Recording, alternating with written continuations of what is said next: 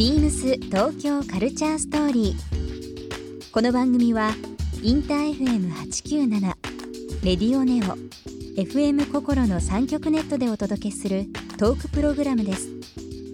案内役はビームスコミュニケーションディレクターの土井博志。今週のゲストはブックディレクターの幅義孝です今週はブックディレクターの幅義孝さんをお迎え人や場所環境に合わせたセレクトへのこだわり自身の惹かれる本などさまざまなお話を伺います。そして今週幅さんへプレゼントしたリサイクルレザーバッグをリスナー1名様にもプレゼント。詳しくはビームス東京カルチャーストーリーの番組ホームページをご覧ください。応募に必要なキーワードは番組最後に発表します。Beams Beams Tokyo Culture Story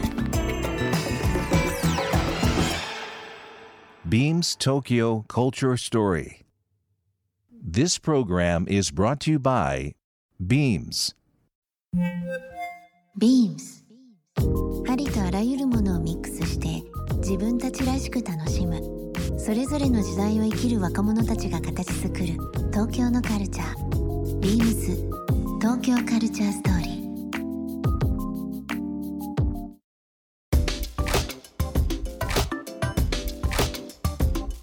たまに僕ふと思うんですけどラジオと本ってすごく近いような気がしていて。なるほど。なんかこう改めてまあ僕もラジオ好きなんで、うん。いろんなところでラジオ聞くとなんか昔のその音楽一つかかるだけで、うん。ああの時こうだったなとか、うん。90年代の音楽聴いたりだとかあのーまあ、まあクラブに行って遊んでたなとか家でこれ聞いたことあるなとかなんかいろんなことを思い出すって、うん。まあ多分人それぞれだと思うんですけどなんか本も、まあ、特に小説なんかは自分が主人公になることもたまにはあるしすごく客観的に見ることもあるし、こう想像を引き立てる。そうですね。やっぱりね見えないって実はすごい強いことだと僕は思いますね、うん。今すごい視覚至上主義の世の中だから見えてるものがね最強と思われがちなんですけど、見えないからこそこう想像する。うん。なんかさっきじゃあ僕がなんかこうもらったカバンについてこうやって喋るのがあれ見えないけどどういうことだどういうことだみたいなはいちょっと考ね。えるとか、うん。まあおもん想像するとか相手のことをじゃうん。あおもんぱかるとかも含めて、なんか見えないものの価値みたいなものって、多分これからもっと高まってくんだろうなという気はするし、ただ一方やっぱ本っていうものは今絵本ってすごい売れるんですけれど、うん絵本からなかなか児童文学に行かないって本の業界の方は悩んでるんですよ。うん。要は絵本って今すごくこう活況だし売れてるんで、はい。マーケットもすごくあの調子いいんですけれど急に児童文学文字中心の,、うん。あのものになると急にガクンと売り上げが下がっちゃうん。でも本当は例えば小学校のちっちゃいぐらいの時にこうテキストを読んではい。で文字だけなんだけどでも頭の中でもわもわもわっとこう膨らんでキャラクターたちが勝手に動き始める、なんかもうへあの変に映画を見るよりも、はい。なんか逆にそっちの方がこうなんだろうな頭の中がこなりますよね。う鮮やかなイメージが膨らむってことをうん。なんか経験できるかできないかによって、うん。随分そのテキストを読むということに対する体制とかその持久力みたいなのは変わってくると思っていて、でそれ多分ラジオも一緒でなんかただ喋ってんなというよりはその喋ってる向こう側うん。をちゃんとこうほわほわっとこうね頭の中で思い浮かべられるかどうかっつったら世の中のちょっとなんか楽しみ方というか味わい方が随分変わってくる気がしますね。確かにそうやって言われると、うん、向こう側って見たくなりますしね。そうそう、うん。そうなんですよね。なんかでもあのーまあ幅さん、まあ、本という部分を中心にお仕事されてると思うんですけどまあ今本とラジオって言いましたけど僕あのーまあ、レコード昔集めてたりだとか、うん。うん最近は全然買ってないですけど、うんうん。まあ、CD もジャケ写でジャケ買いするっていうのがあるんですけどね。本って幅さんの中で、うん。そのジャケットとか、まあ、例えば定体裁で何かこうパッと選んで買ってなんかこう自分のものにししたりだとかっていうの多かったりするんですか、ありますね。うんあのーまあ根源的にはそのやっぱりその本すごい好き。うん。ただ一方でなんだろうなすごいなんかこう高級な想定のあの本を、あのー助けるために火事場に飛び込んでって焼け死ぬ人間にはなりたくはないんですよ。うん。まあ、一応その体で覚えてるものが全てだと思ってるから、そこで死にたくはないもののやっぱり美しい本の想定というのは確かにあって、ええ。そういう本ってもう触ってるだけ。というかこう目の前のにそれ佇んでるのを見るだけであなんかいいよねっていう,、こうねなりますか。触ってるとね、うん、匂いとかも結構あるんですよね、うん。なんかシュタイデルっていう写真集の出版社の本の匂いこんな感じだよねとか、でもそれがじゃあ別の出版社だとこうだよねとか意やっ外にぱありますか。ありますあります、ええ。なんかスニーカー好きの人がなんか靴の匂い嗅げばこれナイキとかこれニューバランスとか分かるとかいうのと同じようにやっぱね本もありますね。ありますかうん、でもそういうフェティシズムの話しだすともうちょっと深夜枠の番組の方が 夕方ね夕 夕方にはフィットしないかもしれないですけど。あのーまあブックディレクターという部分で大活躍されてる幅さんですけどもさっきあのー図書館うんうんいろんなところの図書館の話もいただきましたけども最近その図書館を作るということで、うんうん。先月ですかね11月になりますけど山形の鶴岡市で、えー一つプロジェクトを進められたということでこれはどういった内容になるんですか？これはね山形の鶴岡にええ。急遽あのなんか大きな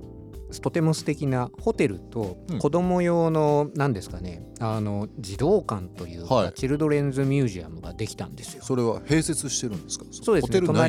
えーとへえーとホテルとちょっと離れた徒歩3分ぐらいの横っちょにあるんですけれど、あの最近鶴岡モデルといって結構その地域創生という意味でも注目されてるのですがえもともと慶応大学かな？の、うん。なんか先端研究所かなんかあったみたいで,、でうんうん。そこでけん、まあの研究をさらに発展させてそのスパイバーという会社ができたんですよね、はい。雲の糸のその構造みたいなものをこう科学的にこう作ると、うん。でスパイバーって今すごくうんあのあんまりうろ覚えだから適当なこと言えないですけど確かゴールドウィンとかいろんなところがまあ本当にアウトドアのいろいろその繊維のメーカーとかがものすごく出資してすごくうまくいっているんですがそれに伴っていろいろなやれ研究者やらビジネスで関わる人やらがはい。わーっとその本当に鶴鶴岡岡の田んぼのど真ん中にたたくさん集まってくるようになって。そうなんでその人がたくさん集まったところに実はあの山中さんというもともと東京出身で東京で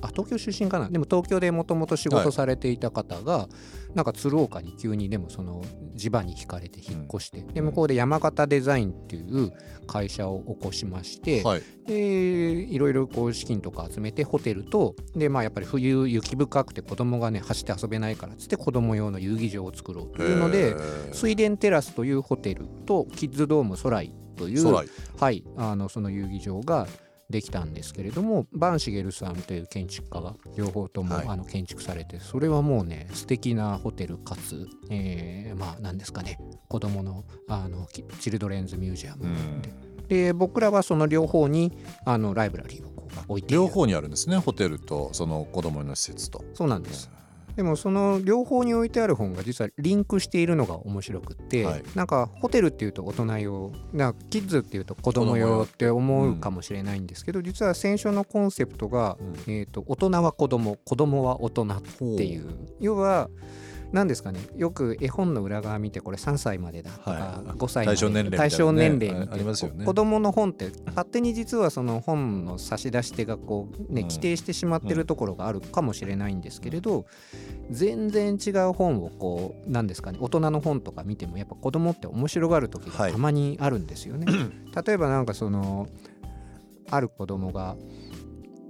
ジャズというあのアンリ・マティスがはい。切り絵で作った、あの作品集があるんですよ。でマティスって晩年すごく輪郭の問題に悩んで F で吸ってて、まあ、あと体が動かないのもあって切り絵にこうなるんですけどそれをジャズ的即興でわーっとこう色紙を自分で破いてこう貼っていくっていう作品を作ってすごいその作品集自体は鮮烈な色のつな連なりでものすごく綺麗で僕大好きなんですけど、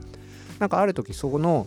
あのまあ実はあのうちの子供なんですけれどその作品集をまあこうめくりながら家になんか落っこちてたからパラパラめくりながら赤っていう色を見つけた時に赤っていうゲーム用に使ってたんですよ。でページ開いて赤、赤赤赤赤みたいな。感じ、はいはいはい。でなんかだんだん興奮してきたのが赤じゃないのまで赤ピンクとか紫とか赤とか言い出してさらに興奮してなんかとことこ走ってて何するかと思ったらなんか自分の道具箱みたいなの持ってきて、ええ。赤いクレヨンをはい。出してそれでそのマディスのその本の上の赤の上に赤をガーってこう書き出して、うんうんおいおい高いんだぞこの本っていうと負けだなと思って、うん。ちょっと冷や汗を出しながらなんかナイス塗り絵みたいな感じだったんですけれど やっぱりその子供でそのやれマティスがこんな価格でなんだ取引されてるこんな偉大なすごい画家なんだぜ、うん。輪郭の問題ででもこのところはというそういう美術の文脈1ミリも知らないのに。でもやっぱりなんですかねやっぱりそこにつ連なるこう色はいっていうものはすごく多分感動したからそういうことをしたわけで、そういうのを見た時に意外にやっぱりそのどんな本でも子供って楽しめる、うん。うん。もっと言うなら逆にそれを純然とその文脈が入ってくる純粋な状態で見れる時期ってそんなに長くないからそういう時期にこそいろいろな分野の本物を見せてあげるってすごい重要なんじゃないかな。なるほど。そう子供は子供扱いされることを嫌うというか。大人は大人でまた、そうで一方で大人が今絵本とか読むと結構グッときたりすることあるじゃないですか。ありますね。そうだからそういう意味で実はそのシャッフルさせながら作ったのがここのまあ何ですかね山形のプロジェクト鶴岡のプロジェクトですね。う。うん。んこれはもう常設で常設でそうですね。ね。はいビームス東京カルチャーストーリー。ゲスト幅吉高さんにプレゼントしたリサイクルレザーバッグをリスナー1名様にもプレゼント。応募に必要なキーワード「ブック」を記載して番組メールアドレス beams897 アットマークインター FM.jp までご応募ください。詳しくは番組ホームページまで。ビームスビームス銀座ショップマネージャー川崎学です。ビームスではただいまメリーラッキークリスマスと題したクリスマスキャンペーンを展開中です。税込み1万円お買い上げごとに1枚配布するスクラッチカードで様々な商品が当たるスペシャルなキャンペーンです。ぜひお楽しみください。カジュアルドレススタイルに加え、マタニティからベビー、雑貨まで幅広いアイテムを取り揃えてお待ちしております。ビームス東京カルチャーストーリー Beams Tokyo Culture Story. This program was brought to you by Beams.